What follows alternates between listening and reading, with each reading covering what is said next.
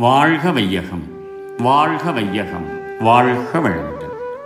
வேதாத்ரி மகிழ்ச்சியின் உலக சமாதானம் கவிதை நூற்றி பனிரெண்டு. பகலில் வேலை இரவில் தூக்கம். பொதுவாக முற்பகலில் தொழில்கள் செய்து பிற்பகலில் கலை நிகழ்ச்சி களியாட்டங்கள் புதுவிதமாய் குழந்தை வளர்ப்புக்கு அமைந்த பூஞ்சோலை நிலையம் ஆராய்ச்சி மன்றம் எது எதனில் எவருக்கு பிரியம் உண்டோ ஈடுபட்டு ரசித்திடவே முறை வகுத்து இதுவிதமாய் அனுபவித்து எவரென்றாலும் இரவு மணி ஒன்பதுக்குள் உறங்க வேண்டும். மனிதர்கள் எல்லோரும் பொதுவாக காலை ஐந்து மணி முதல் ஐந்தரை மணி வரை காலை கடன் ஐந்தரை முதல் ஆறு வரை தியானம் ஆறிலிருந்து ஏழு மணி வரை ஆகாரம் ஏழு மணி முதல் பதினொன்று மணி வரையில் தொழில் செய்வார்கள். பிற்பகலில் ஒவ்வொரு தொகுதியிலும் அமைந்திருக்கும் புத்தகச்சாலை விளையாட்டு மைதானம் குழந்தைகள் வளர் தோட்டம் கலை மன்றம் ஆராய்ச்சி மன்றம் விஞ்ஞான கூடம் ரசாயன சாலை இவைகளில் எங்கேனும் சென்று அவரவர்கள் விருப்பப்படி பொழுது போக்குவார்கள் இரவு ஒன்பது மணிக்குள் எல்லா வகையான நிகழ்ச்சிகளும் முடிவடையும். பின்னர் அனைவரும் உறக்கம் கொள்ள அவரவர்கள் விடுதிகளில் சேர்ந்து விடுவார்கள். உலக சமாதானம் ஏற்பட்டுவிட்டால் மனிதரிடையே யுத்தம் ஏற்படாது. அதனால் வீணாகும் மனித சக்தி சேகரமாவதுடன் யுத்த தளவாட உற்பத்திகளுக்கு செலவழியும் மனித முயற்சியும் மீதியாகும். பணமும் வியாபாரமும் ஒழிக்கப்படுவதால் இதன் மூலமும் பல லட்ச மக்களின் உழைப்பு சக்தி மிகுதிப்படும். சமையலும் குழந்தை வளர்ப்பும் பொதுவாக்கப்படுவதால் எல்லா பெண்களும் ஆண்களுடன் சமமாக வேலை செய்வார்கள். இதனால் பெரும் அளவு மனித சக்தி மீதமாகும். தேவையற்ற பொருட்களின் உற்பத்தி உபயோகம் தடுக்கப்படுவதால் இதன் மூலமும் எண்ணிறந்த மனிதர்கள் உழைப்பு மிகுதியாகும்.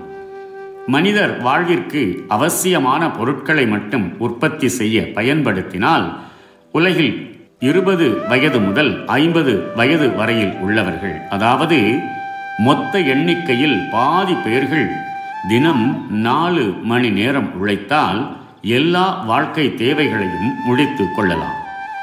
அவசியத்திற்கேற்ப கொஞ்சம் நேரத்தை கூட்டவும் குறைக்கவும் செய்து கொள்ளலாம்.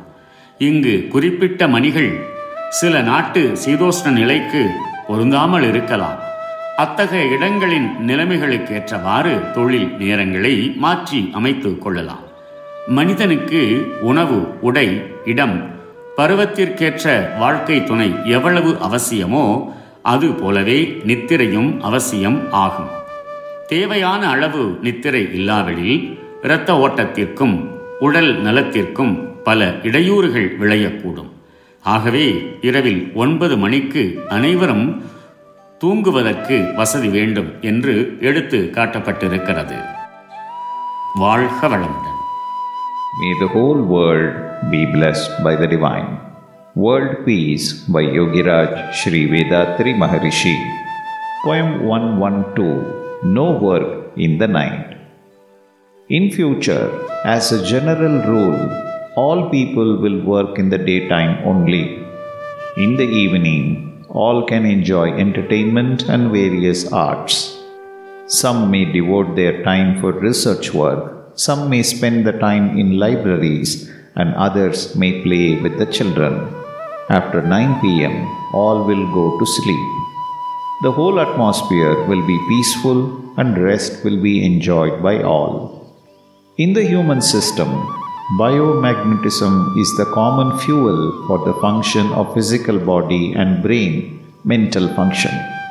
In the daytime, when the body and mind both are functioning, the biomagnetism is spent more than the life force can change it by its whirling motion.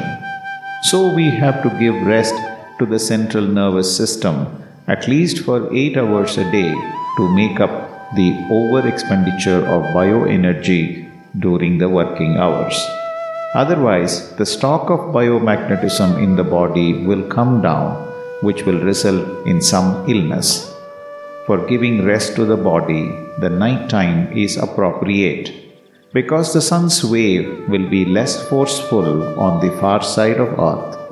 Unfortunately, we are now living under a money oriented life system. We cannot avoid night work and its consequences. When the peace plan is introduced, that will create knowledge, feeling, and love oriented life system. At that time, there will be no need for the people to work in the night time unless under inevitable circumstances. May the whole world be blessed by the divine. அறவாழ்வின் நாட்டத்தே சிறக்க